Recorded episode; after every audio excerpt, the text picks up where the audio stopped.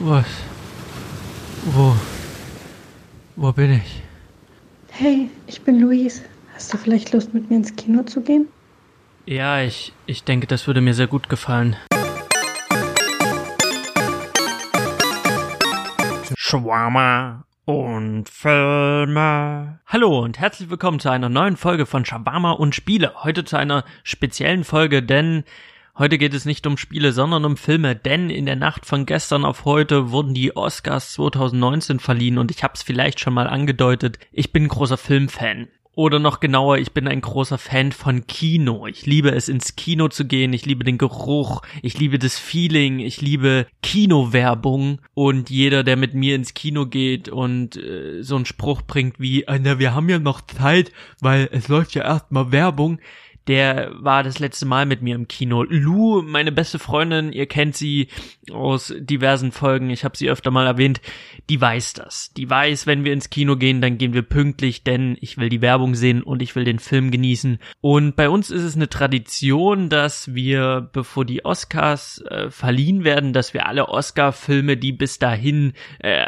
rausgekommen sind, dass wir die ab arbeiten und abgucken, wenn man so will. Das funktioniert nicht immer ganz so gut. Manchmal äh, schaffen wir es bis zur Oscarverleihung alle Filme zu sehen. Manchmal äh, müssen wir auch auf Releases warten oder wir finden einfach nicht die Zeit und müssen die dann halt nach der Verleihung gucken. Und es hat sich auch so eingebürgert, dass sie sich ein bisschen darum kümmert, äh, zu gucken, welche Filme äh, sind Oscar nominiert, welche Filme sind dabei und ich mich dann einfach überraschen lasse. Also gerade dieses Jahr war es so, dass ich ganz oft ins Kino gegangen bin mit ihr und während ich auf dem Sitz sah, habe ich mich kurz gefragt, okay, wie hieß jetzt der Film, in den wir gehen? Oder wenn wir auf dem Weg zum Kino waren, habe ich sie nochmal gefragt, äh, in welchen Film gehen wir nochmal, weil ich weder den Trailer geguckt habe, noch sonst irgendwie mich mit dem Film auseinandersetzen wollte, sondern ich wollte mich ganz äh, extrem überraschen lassen und habe das ihr so ein bisschen überlassen, denn sie steckt da noch ein bisschen mehr drin in dem ganzen Filmding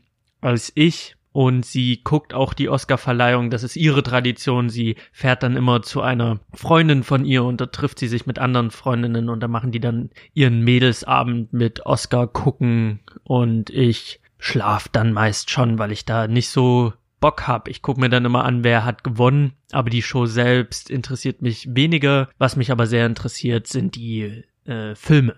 Und irgendwie hatte ich das Gefühl, dieses Jahr haben wir nicht ganz so viel geschafft wie die Jahre davor, denn sie war jetzt im Auslandssemester, dort hat sie sich dann auch Bohemian Rhapsody angeguckt, den wollte ich auch sehen, weil der Oscar nominiert war, aber sie ist da alleine hingegangen, mehrfach. Ja, also, wo war ich stehen geblieben? Also, sie hat diesen Oscar-nominierten Film alleine in Schottland geguckt. ja, ähm, wo, wo war ich stehen geblieben? Ja, sie hat so ein paar Oscar-Filme Filme gesehen ohne mich. Das ist okay, sie war ja auch weit weg. Ähm, und als sie dann wieder da war, haben wir uns dazu entschlossen, die Liste anzugehen. Wir waren hoch motiviert und wir haben angefangen mit einem Film, der auf Netflix lief. Wir haben Netflix Zugang, deswegen war das die schnellste Option, weil wir mussten uns auch gar nicht großartig bewegen. Wir konnten zu Hause bleiben und wir haben uns Roma angeguckt. Ein Film, der sehr speziell ist, würde ich sagen. Also er lief eine kurze Zeit im Kino, sicherlich nur, um sich für die Oscars zu qualifizieren. Ansonsten läuft er jetzt auf Netflix, also wer äh, einen Netflix-Zugang hat, kann ihn jetzt auch direkt sehen und deswegen haben wir es uns dann auch gemütlich gemacht und haben Roma geguckt und ich wusste vorher überhaupt nichts von diesem Film. Lou kam damit an, meinte, ja, der ist halt bei den Oscars mit dabei, der heißt Roma, ist es ein Drama. Das war so die Info, die ich hatte. Und bei dem Wort Roma dachte ich als allererstes, okay, Drama Roma, da geht es vielleicht um Sinti und Roma, um eine Reise von A nach B, äh, die finden keine Heimat, äh, Rassismus, irgendwie sowas. Das waren so die Themen, die in meinem Kopf rumwuselten äh, weit, weit, weit gefehlt. Denn es geht bei Roma nicht um Sinti und Roma, sondern bei Roma geht es um eine Haushälterin, um eine Babysitterin, um eine, ja, Haushälterin, wie, wie sagt man, wie, wie bezeichnet man diesen Beruf? Sie ist die, das Dienstmädchen. Es geht um ein Dienstmädchen aus Mexiko, um die Chloe, die äh, 1970, also in den 70er Jahren bei einer reichen Oberschichtsfamilie äh, arbeitet, sich dort um den Haushalt kümmert und auch die Kinder immer ins Bett bringt und sich halt, ja, als Dienstmädchen, als äh, Kindermädchen auch um die Kinder kümmert. Das ist so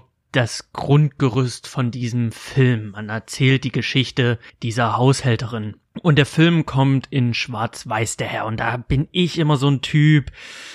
Ja, wenn ein Film in Schwarz-Weiß daherkommt, in unserer heutigen Zeit, dann bin ich immer skeptisch. Dann sehe ich diesen Film und dann unterstelle ich diesem Film grundsätzlich erstmal mehr Kunst sein zu wollen, als eigentlich nötig wäre. Natürlich würden jetzt Cineasten und Filmanalytiker oder der Regisseur selber, der würde dann sagen, ja, schwarz-weiß, das repräsentiert die Reinheit und die, weiß ich nicht, Yin und Yang und schwarz und weiß und das ist einfach, diese Farbdarstellung hat die und die Bedeutung. Ich sehe das und denke mir, okay, der Film brüllt mir ein bisschen zu sehr, ich bin Kunst. Das ist immer so meine vorgefertigte Meinung, die ich habe, wenn Filme heutzutage mit Schwarz-Weiß äh, daherkommen, denke ich mir immer, hm, ist ein bisschen Nazi-Fazi, ist ein bisschen trüber, oder? Und so fing der Film halt an. Und in der ersten Minute sieht man schwarz-weiß äh, Kacheln. Also der Film ist in schwarz-weiß, äh, da sieht man dann so Kacheln.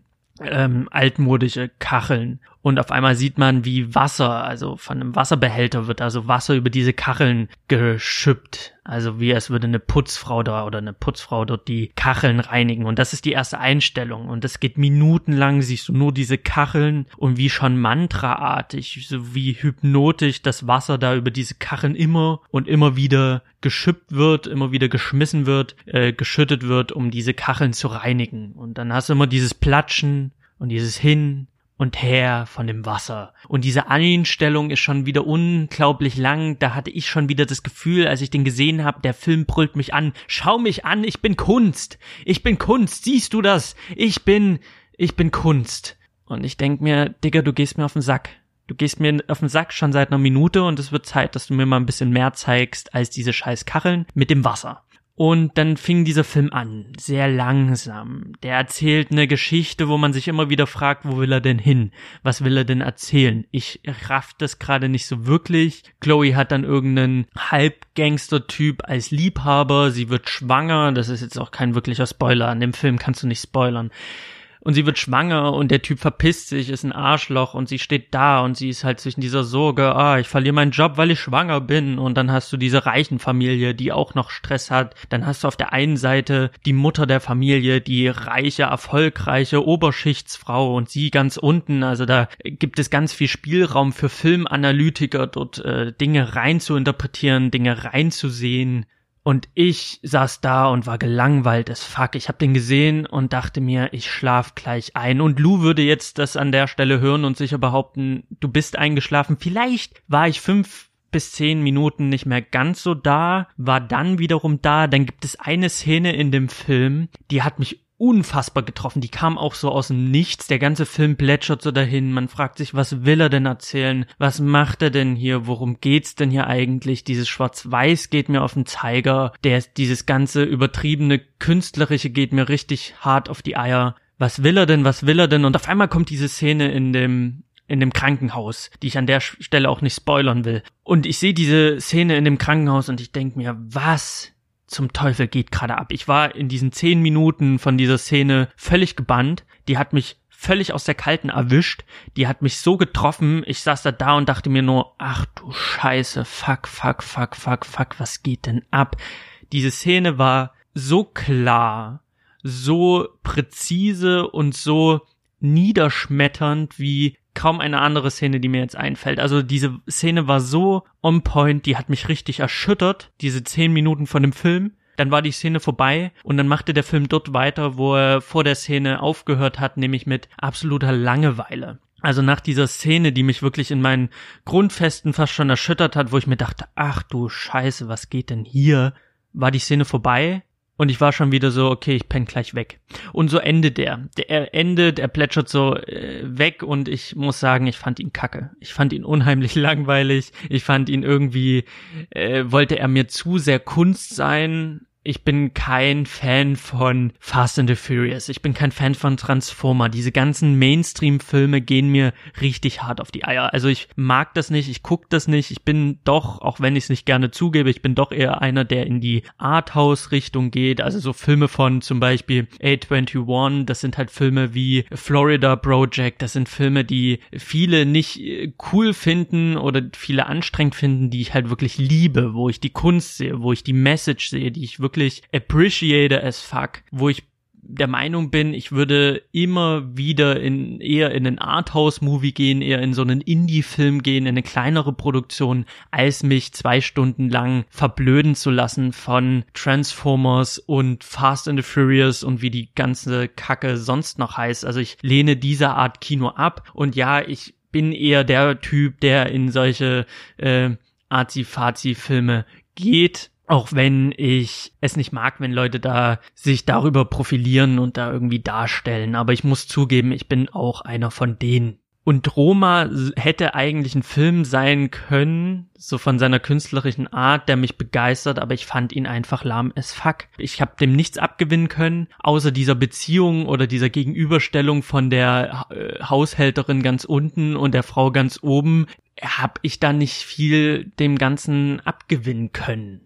Und wenn ich mir dann so einen Wolfgang M. Schmidt angucke, der über diesen Film redet, dann denke ich mir, wow, das, was er sagt, ist, das begeistert mich mehr als der eigentliche Film da bin ich mehr äh, begeistert von dem, was er da rausfiltert, als von dem, was ich am Ende gesehen habe, denn ich kann Roma leider nicht empfehlen. Ich fand den fürchterlich. Ich fand den richtig mies. Aber gut, äh, muss halt jeder selbst entscheiden. Ähm, Roma hat bei den Oscars beste Regie gewonnen, er hat bester fremdsprachiger Film gewonnen und er hat beste Kamera gewonnen. Wobei ich sagen muss, bei bester Kamera der hat schon schöne Einstellungen. Das muss ich, das muss ich gestehen, auch mit dem Schwarz-Weiß. Das sieht hier und da ganz, ganz schick aus. Da denkt man sich, ja, jetzt könnte ich mal einen Screenshot machen, das würde ich mir an die Wand hängen. Das ist, ist eine schöne Kameraeinstellung. Das ist ein schöner, das ist ein schöner Schnitt. Es gibt viele One-Shot-Aufnahmen, die aber so gut eingearbeitet sind, dass sie mir gar nicht so krass aufgefallen sind. Und beim Thema One-Shot fiel mir dann erst im Nachhinein, also nachdem ich den Film gesehen habe und gesehen habe, wer hat den Film gemacht, wurde mir klar, das ist der Regisseur von Children of Man. Und Children of Man ist einer meiner absoluten Lieblingsfilme. Ich liebe Children of Man. Und Children of Man hat einer der besten, der allerbesten One-Shot, wenn nicht sogar die beste One-Shot-Szene, die ich jemals gesehen habe. Also Children of Man hat mich von vorne bis hinten begeistert, während Roma ganz langweilige Kacke war, meiner Meinung nach. Und danach sind wir ins Kino gegangen, einige Zeit später, in den Film Beautiful Boy. Und Beautiful Boy, ich habe wieder nichts gewusst. Ich dachte mir, okay, wird's jetzt ein Romantikfilm? Was wird's denn? Ich hatte keine Ahnung. Und ich war dann sehr überrascht, dass einmal Steve Carell mit am Start war. Den kennt man aus diversen Comedy-Filmen oder aus, ja, The Office, da spielte den Michael Scott. Und wir haben aktuell einen Office-Marathon laufen. Wir, wir binge-watchen gerade eine Staffel nach der nächsten von The Office. Das ist so ultra, ultra lustig. Und dann siehst du diesen, diesen, also diesen Menschen in einem sehr ernsten Bezug, denn in A Beautiful Boy geht es um die Beziehung von einem Vater, gespielt von äh, dem, ich wollte gerade sagen Michael Scott, gespielt von dem äh, Steve Carell und seinem Sohn, dem Timothy Chalamet. Den kennt man aus dem wunder, wunder, wunderschönen Film Call Me By Your Name. Und der spielt dort den drogensüchtigen Jungen oder den drogensüchtigen Sohn von Steve Carell. Also es geht um diese Beziehung zwischen Vater und Sohn und der Sohn, der immer wieder abrutscht in die Drogenszene und der, der nimmt dann Hardcore-Drogen, Heroin, Crystal, der ballert sich halt komplett weg und man sieht halt die ganze Zeit, wie dieser Vater ihm helfen will, wie er daran verzweifelt, weil er diesem Jungen helfen möchte. Er will immer wieder für ihn da sein, aber der Junge ballert sich immer wieder weg. Der Junge schafft es einfach nicht, von den Drogen wegzukommen. Ein sehr, sehr dramatischer Film. Der Steve Carell, finde ich, macht seine Rolle dort als dieser besorgte Vater sehr gut. Lou fand's scheiße. Ich fand, er hat die Rolle ganz gut gemacht. Timothy ähm, überzeugt mal wieder auf ganzer Linie. Er war dann auch für diese Rolle ähm, als bester Nebendarsteller nominiert. Und ich finde, der Film fällt ganz, ganz klar in die Kategorie kann man mal machen. Der ist nicht herausragend, der ist nicht scheiße, der bewegt sich in einem ganz soliden Mittelfeld. Die machen alle ihren Job ganz gut dort und ich finde das Schöne an dem Film oder das Krasse an dem Film ist, dass er es geschafft hat, dass ich mir Gedanken gemacht habe als kinderloser Mensch, was ist, wenn ich ein Kind habe und das Kind wird drogensüchtig? Wie scheiße muss das sein, sich um drogensüchtiges Kind zu sorgen, weil das Kind sich einfach Stück für Stück kaputt macht, unwiderrufbar kaputt macht und man daneben steht und eigentlich nur zugucken kann, weil man nichts machen kann. Was willst du machen? Willst du das Kind schlagen und treten? Willst du es zwingen, irgendwo in den Zug zu machen? Der Film zeigt eigentlich ganz gut, dass das alles nichts bringt. Das heißt, die Rettung muss von dem Kind selber kommen. Die, der Schlüsselmoment von Drogen wegzugehen muss von dem Drogensüchtigen selber kommen. Es muss diese intrinsische Motivation kommen. Ansonsten kannst du es bleiben lassen. Und auch diese Akzeptanz dann oder als Elternteil zu sagen, okay, ich kann mein Kind nicht retten. Das Kind wird sich umbringen damit oder er wird die Kurve kriegen. Ich habe es nicht mehr in, die, in der Hand. Diese Entwicklung zeigt der Film ganz, ganz gut, auch mit drastischen Szenen. Also da wird auch nichts beschönigt und deswegen sag ich, als Drogenfilm cool, längst kein Trainspotting, also da kommt er bei weitem nicht hin, so in dieser Drogenszene, äh, Drogenfilm-Genre schafft er das auf gar keinen Fall. Er ist halt mittelmäßig, aber wenn man sich gerade überlegt, was will man denn gucken, ähm, kann man nicht so viel falsch machen, wenn man sich den reinzieht. Und zu diesem Zeitpunkt war ich ein wenig ernüchtert, weil ich mir dachte, okay, wir haben jetzt einen Scheißfilm gesehen oder den ich kacke fand und wir haben einen soliden, mittelmäßigen Film gesehen. Jetzt müsste eigentlich mal was kommen. Luis, du hast die Liste zusammengestellt, jetzt muss, jetzt muss erstmal was knallen. Weil letztes Jahr hatte ich zum Beispiel Three Billboards durch diese Liste entdeckt, der zu meinen absoluten Lieblingsfilmen zählt das hatte ich halt noch nicht und ich war auch noch nicht so in dieser in diesem Feeling Oscar-Filme gucken. Und sie meinte, okay, als nächstes gehen wir in The Favorite. Und ich wusste wieder nicht, worum es geht. Und wir sind in diesen Film rein und da sah ich dann Emma Stone, äh, die mal wieder wunderbar geschauspielert hat, Rachel Weisz, die auch äh, fantastisch war in ihrer Rolle und Olivia Colman die dann auch den Oscar bekommen hat für die beste Hauptdarstellerin. Und da ähm, habe ich jetzt die Konkurrenz nicht analysiert und betrachtet, aber ich habe das gehört und dachte mir, ja, die war schon sau cool, die war schon sau gut und der Film war unfassbar unterhaltsam. Also ich war sehr, sehr überrascht, weil ich nichts erwartet habe. Und der Film spielt im 18. Jahrhundert der Film ist auch äh, aufgebaut wie ein Kammerspiel, also man sieht jetzt nicht so viel von der Außenwelt. Es gibt einen Garten, den man ab und zu mal in Szenen sieht. Man sieht aber äh, die meiste Zeit die äh, Darsteller nur in einer Villa agieren, in so einem riesigen Palast, wie man es aus dem 18. Jahrhundert kennt. Es spielt in England, es gibt die Queen äh, Anne und ihre rechte Hand gespielt von äh, Rachel,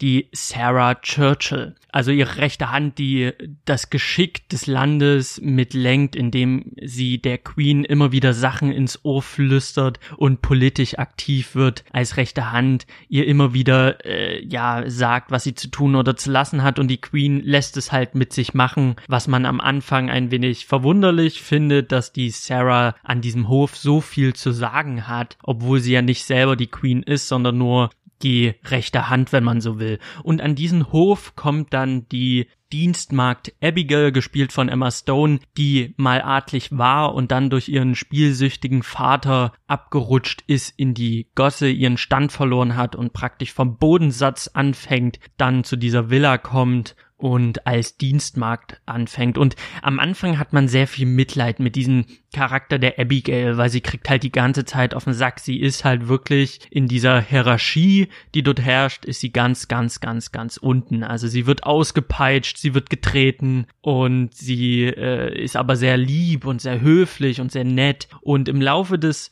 Films bekommt man dann langsam mit, welche Motivation hat sie eigentlich dort als Dienstmarkt anzufangen. Und es kommen ganz viele Sachen raus. Das ist jetzt kein großer Spoiler, weil es gleich am Anfang Teil des, des Szenarios wird.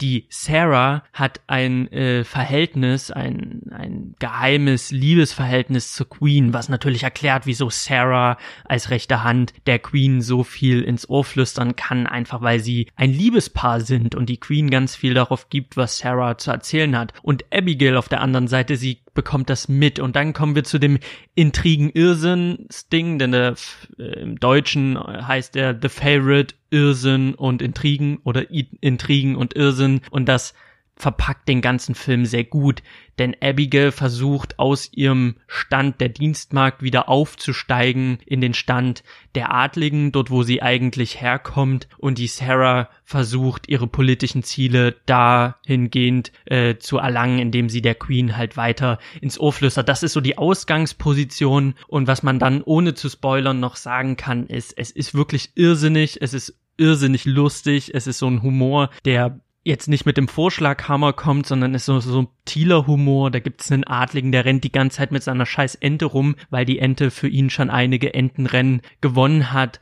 Und dieser, dieser Humor, der ist halt sehr, sehr subtil und der trifft bei mir einen Nerv. Ich musste sehr lachen bei dem Film. Er ist sehr unterhaltsam. Er ist aber auch an manchen Stellen sehr düster. Es sind halt diese Intrigen. Und ich finde die Charakterentwicklung dieses, äh, dieses Dreiergespann der Frauen, die Männer haben in diesem Film nicht so viel zu melden. Die versuchen natürlich natürlich auch ihre politischen Ziele ver zu verfolgen, aber man merkt schon sehr, die Leute, die da wirklich die Geschicke lenken, das sind die Frauen, das ist die Queen und das sind diese beiden Frauen, die um die Queen streiten, um die Queen dann auf die ein oder andere äh, Art und Weise auszunutzen. Und das ist das ist äh, rasant erzählt, das ist unfassbar lustig, das ist unfassbar spannend bis zum Schluss und diese Charakterentwicklung, das äh, war so subtil und so gut gemacht, dass ich am Anfang, wie gesagt, absolut auf Abigails Seite war und dann gemerkt habe, okay, die Welt dort ist nicht nur schwarz-weiß, die Charaktere sind nicht nur schwarz-weiß. Es gibt eine Charakterentwicklung,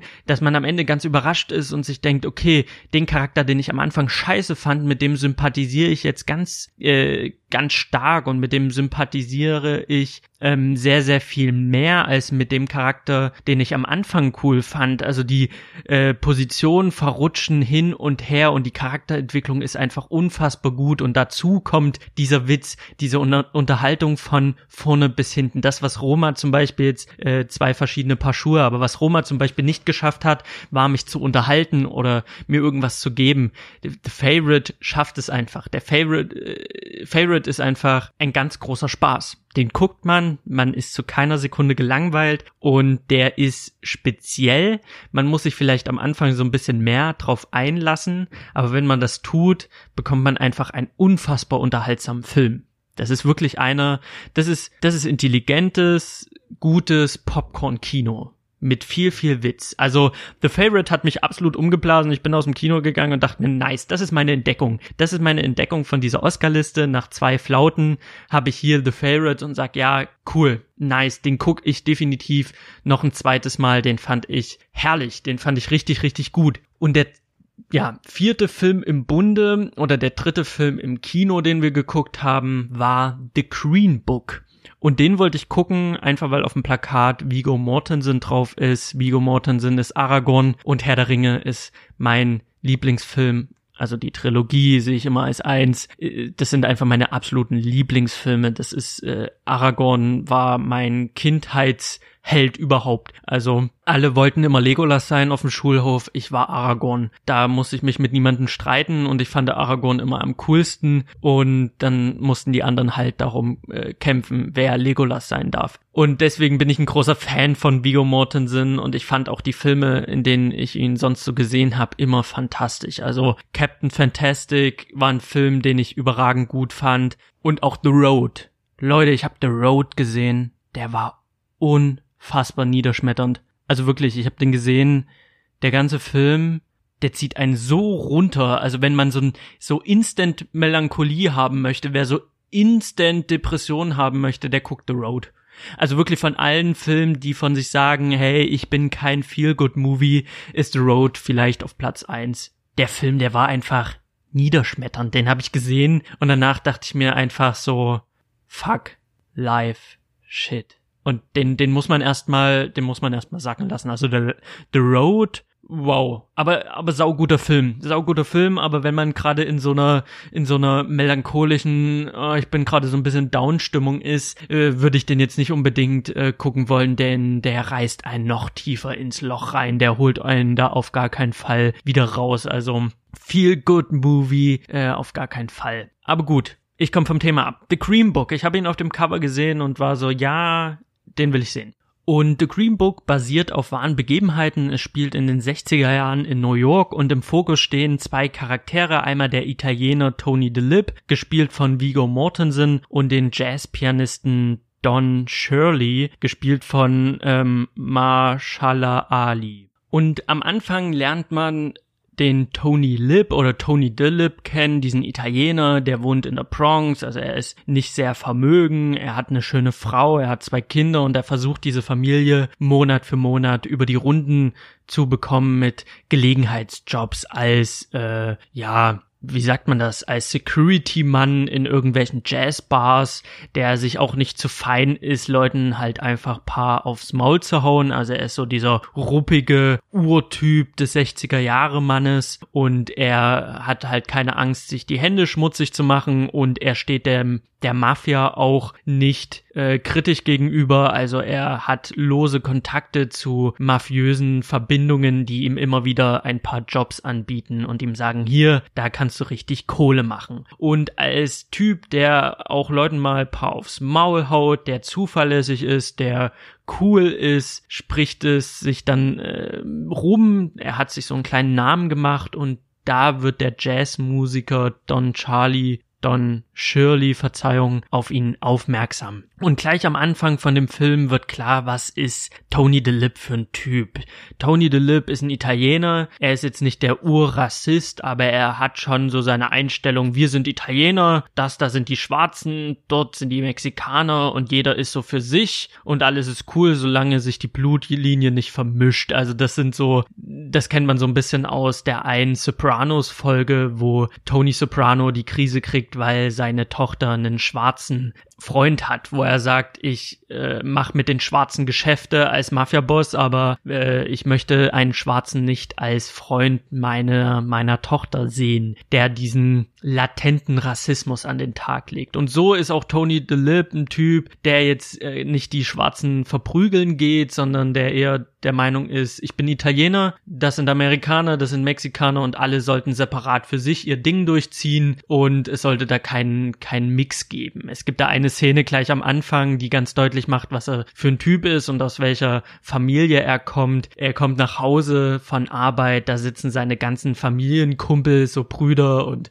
entfernte Onkels und weiß ich nicht wer, sitzen da und meinen so, hey, wir sind hierher gekommen, um auf deine Frau aufzupassen, denn äh, die Techniker, die die geschickt haben, das sind halt Bimbos. Und da siehst du halt zwei schwarze Techniker, die halt irgendwie äh, den Wasserhahn reparieren und die Italiener sitzen halt auf der Couch, gucken irgendwie Baseball und passen darauf auf, dass die Schwarzen äh, der Frau nicht zu nahe kommen oder da irgendwie einen Unfug machen. Und die Schwarzen sind halt auch super lieb. Und die Frau von Tony, die ist jetzt auch nicht sonderlich rassistisch, sie bietet den Jungs dann auch was zu trinken an und die trinken und die gehen wieder. Und dann siehst du halt Tony DeLip, wie er die Gläser von den Schwarzen, also aus denen die Schwarzen getrunken haben, in die Mülltonne packt und sich denkt, okay, die Schwarzen haben draus getrunken, ich schmeiß die einfach weg, diese Gläser sind nicht mehr zu retten. Die Frau nimmt die Gläser dann auch wieder aus dem Mülleimer raus, was so ein bisschen zeigt, okay, die Frau ist nicht so äh, konservativ eingestellt, so dumm rassistisch wie ihr Mann. Und Tony kriegt dann einen Auftrag über fünf Ecken,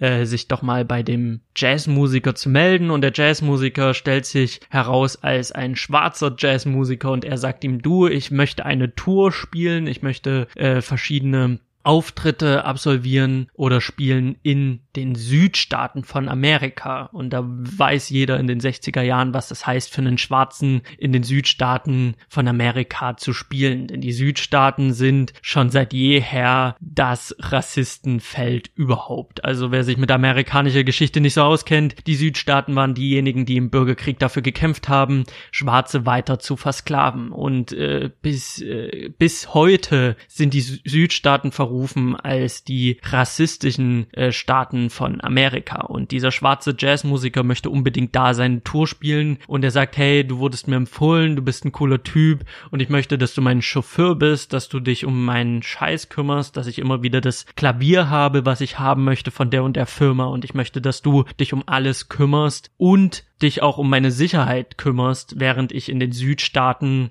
unterwegs bin. Und dafür kriegst du auch ordentlich Geld, du musst aber dafür zwei Monate von deiner Familie weg. Und er überlegt hin und her und handelt dann, also Tony handelt dann noch einen besseren Deal aus mit dem Pianisten und dann gehen die auf diese Tour. Und das ist so der Anfang der Geschichte und ich dachte mir, okay, das ist so ein Classic Roadtrip, die machen einen Roadtrip, Tony hört auf rassistisch zu sein, dann stirbt der Schwarze oder es stirbt Tony, während er den Schwarzen beschützt oder oder oder. Also in meiner Fantasie äh, ging ich dann schon voraus der Geschichte und dachte mir, ja, okay, das wird jetzt ein klassischer Roadtrip. Und das Schöne ist, auch wenn es ein Roadtrip ist, hatte ich nicht zu einer Sekunde das Gefühl, das habe ich alles schon mal gesehen. Der Film schafft es einfach in seiner Einfachheit des Roadtrips nicht in die Falle zu tappen, äh, genauso zu sein wie alle anderen Roadtrips auch. Man erwartet ja dann diese klassische äh, Kurve von wegen, es gibt einen Peak, wo sie sich anfreunden, dann geht's nochmal nach unten, wo sie sich streiten, dann geht's nochmal nach oben und dann stirbt einer oder irgendwie sowas. Also man hat ja dann durch seine Filmerfahrung eine gewisse Vorstellung, wie der Film zu sein hat und der Film schafft es einfach, einen von diesen Gedanken wegzubringen und ich wurde unheimlich unterhalten, weil der Humor ist schon wieder nicht mit dem Vorschlaghammer. Der Film ist sehr, sehr lustig, aber der ist auf eine sehr besondere Art und Weise lustig. Ich musste sehr, sehr lachen. Tony ist so der verfressene Typ, der, das Großmaul, der sich nicht so wirklich benehmen kann, der halt wirklich aus der, aus der Gosse kommt und sich dann auch so verhält und dann hast du halt den Schwarzen auf der anderen Seite, der wirklich sich gepflegt ausdrückt, der äh, auch von der Sprache her ein ganz anderes Niveau hat, der äh, irgendwie Doktor der Psychologie ist und äh, studiert, hoch studiert ist und dann hast du halt diesen Italiener und dann diesen Schwarzen und dann hast du diesen Konflikt von diesen von diesen sehr unterschiedlichen Charakteren und das ist einfach unheimlich schön erzählt. Natürlich geht es viel um Rassismus. Du siehst einfach, wie die Südstaaten auf ihn reagieren, es äh, was was alles da abgeht. Du siehst ähm, Tonys Einstellung und er erklärt sich auch, indem er sagt, naja, ich bin halt Italiener, ich identifiziere mich mit meinem Volk, mit meinem mit meiner in Anführungsstrichen Rasse und dieser Konflikt, wer bin ich, wer bist du, das ist einfach sehr, sehr schön erzählt. Das ist halt wirklich ein Film, da geht es um Rassismus, ohne jetzt zu sagen, Tony ist ein rassistischer Dummspast, sondern auch zu zeigen, okay, woher kommt er, wer ist er und wieso hat er diese Einstellung. Und diese beiden Charaktere lernen natürlich auch voneinander. Also es gibt so schöne, schöne Stellen, wo er ihm dann, wo Tony irgendwie Kentucky Fried Chicken frisst und sagt, hier, das ist doch das Essen deines Volkes. Und er sagt so, was soll denn das? So, der, der äh, Pianist sagt, was, was heißt hier Essen meines Volkes? Das macht überhaupt gar keinen Sinn. Und ich habe sowas noch nie gegessen. Und dann isst er es dann, lässt sich überreden, dieses Chicken-Stück dann doch zu essen und findet es halt übelst lecker und es spielt halt so ein bisschen dieses, es ist doch das Essen deines Volkes. Und da kann ich mich wiederum damit identifizieren, weil ich in Sachsen halt genau das äh, sehr, sehr abgespeckt erlebt habe, dieses du, deine Kollegen, du, der Libanese, du und deine Leute. Und ich dachte mir immer, ja, welche Leute denn? Ich kann mich damit nicht identifizieren und der ähm, Pianist kann es auch nicht. Und es geht halt auch darum, dass er für die Schwarzen zu gebildet ist und für die Weißen ist er zu dunkel. Um diesen Konflikt. Und der Film überrascht mich auch am Ende damit, dass er eben nicht äh, so endet, wie ich dachte, sondern ganz anders endet und äh, schön endet und es einfach ein guter Film ist. Man wird unterhalten, man lacht, man geht mit einem guten Gefühl aus dem Kino raus und dennoch bleibt am Ende eine Message. Eine Message, die in meinem Kopf stecken blieb, weil ich mir während des Films dachte, 60er Jahre die ganze rassistische Scheiße, die da abging. Ich meine, der Film heißt Green Book, weil das grüne Buch, was Tony in die Hand gedrückt bekommt, ist ein Buch, wo beschrieben wird, wo sollen Schwarze in den Südstaaten äh, sich aufhalten. Das heißt, Schwarze dürfen, durften in den 60ern nicht einfach in irgendein Hotel gehen, sondern sie mussten in schwarze Motels gehen, in irgendwelche abgeranzten äh, Unterkünfte, weil nur dort waren sie willkommen, nur dort waren sie gewünscht und nur dort durften sie sein. Natürlich ist es nicht mehr längst so Steinzeit äh, heutzutage. Aber Fakt ist, dass wir als Menschheit es nicht geschafft haben, in 70 Jahren, fast 80 Jahren, besser zu sein als das. Das war so das Gefühl, mit dem ich aus dem Kino gekommen bin, bei der ganzen Unterhaltung, bei dem ganzen Witz, so schön wie der Film an sich war, hatte ich doch dieses Gefühl von, oder diesen Gedanken von, wir sind als Menschheit nicht ein Fliegenschiss weitergekommen als das. Natürlich war das damals noch krasser. Heutzutage, gerade in Deutschland, kann ein Schwarzer in jedes Hotel gehen, in das er gehen möchte. Aber das, das ist ein kleiner Funken. Aber grundsätzlich haben wir Rassismus nicht hinter uns gebracht. Wir haben es als Menschheit nicht geschafft, nicht rassistisch zu sein. Und ich frage mich, ob wir das jemals als Menschheit schaffen, nicht rassistisch zu sein. Denn eigentlich, wie, wie schön wäre die Welt oder was könnten wir erreichen, wenn wir einfach an diesen Punkt kommen, wo wir jeden Menschen gleich behandeln, wo wir nicht mehr unterscheiden zwischen weiß, braun, schwarz, keine Ahnung, sondern wo wir einfach sagen, okay, Mensch ist Mensch. Egal welche Hautfarbe du hast, egal wo du herkommst, egal welche Sexualität du hast, es gibt halt immer noch Menschen, die komplett, die für mich komplett unverständlich an diesen, an diesen Rassismus glauben, die wirklich noch denken, na, ich bin deutsch und das da ist der andere. Und natürlich gibt es kulturelle Unterschiede.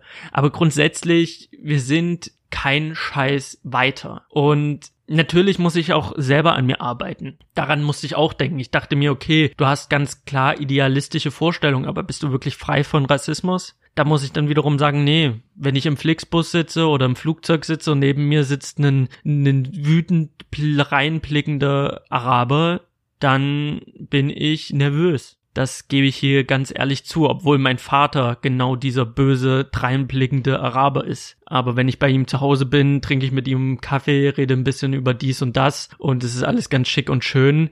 Und trotzdem, obwohl ich äh, ja eigentlich diese Kultur kenne, denke ich mir dann schon manchmal, uiuiui. So, und dann geht die Fantasie mit mir durch und ich muss selber an mir arbeiten und denken, okay, das ist, das ist so dumm, was du gerade denkst. Dieser Typ will auch einfach nur nach Hause. Was ist los? Also, kein Mensch ist befreit von Rassismus, aber ich sage mir immer wieder, ich arbeite dagegen an. Immer wenn ich rassistische Gedanken habe, versuche ich die äh, zu reflektieren und mir zu sagen, okay, woher kommt das jetzt? Wieso denkst du so? Das ist doch eigentlich dumm. Andere machen sich die Mühe nicht. Andere sind halt einfach dumm rassistisch. Nach all den Jahren haben wir es nicht geschafft, Rassismus hinter uns zu bringen. Und die Frage ist, werden wir jemals Rassismus hinter uns bringen? Und das war so dieser Film, das, was er mir so mitgegeben hat.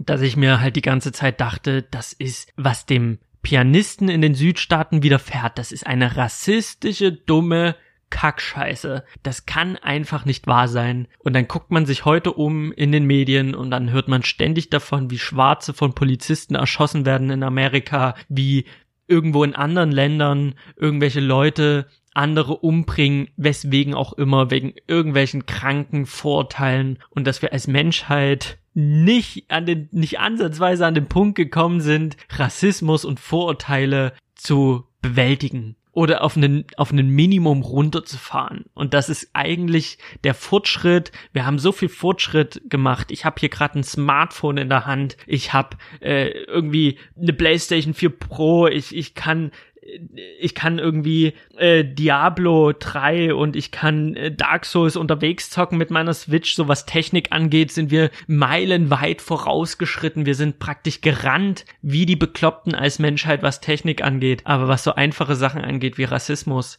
so zwischenmenschliche Sachen, haben wir nicht sehr viel verändert in 70 Jahren und das ist bitter. Das ist sehr, sehr bitter. Wir haben noch viel zu tun als Menschheit, was Rassismus angeht, was Sexismus angeht. Da sind wir meilenweit davon entfernt, irgendwie an den Punkt zu kommen, wo man sagt, ja, jetzt ist es cool. Jetzt ist es cool. Und natürlich ist es ein bisschen nervig, wenn du so Social Justice Warriors hast, wo du dir denkst, okay, das ist das andere Extrem, das muss jetzt auch nicht sein. Aber trotzdem müssen wir irgendwie was dagegen tun. Also auch wenn es nervt, Social Justice Warrior zu, zu sehen und zu lesen und man sich denkt, ja, okay, mach mal halblang. Nee, eigentlich nicht. Eigentlich brauchen wir das übertriebene eine Maß, um das andere Maß so langsam nach unten zu bringen, so langsam uns einem Ideal anzugleichen, denn wir sind noch so weit davon entfernt. Also wenn ihr jetzt die Tage einen Film guckt, dann auf jeden Fall The Green Book. Also von allen Filmen, die ich heute vorgestellt habe, stürzt euch auf jeden Fall auf Green Book. Der hat auch den besten Film abgesahnt bei den Oscars. Danach würde ich euch auf jeden Fall The Favorite empfehlen. Der war wirklich unfassbar gut. Aber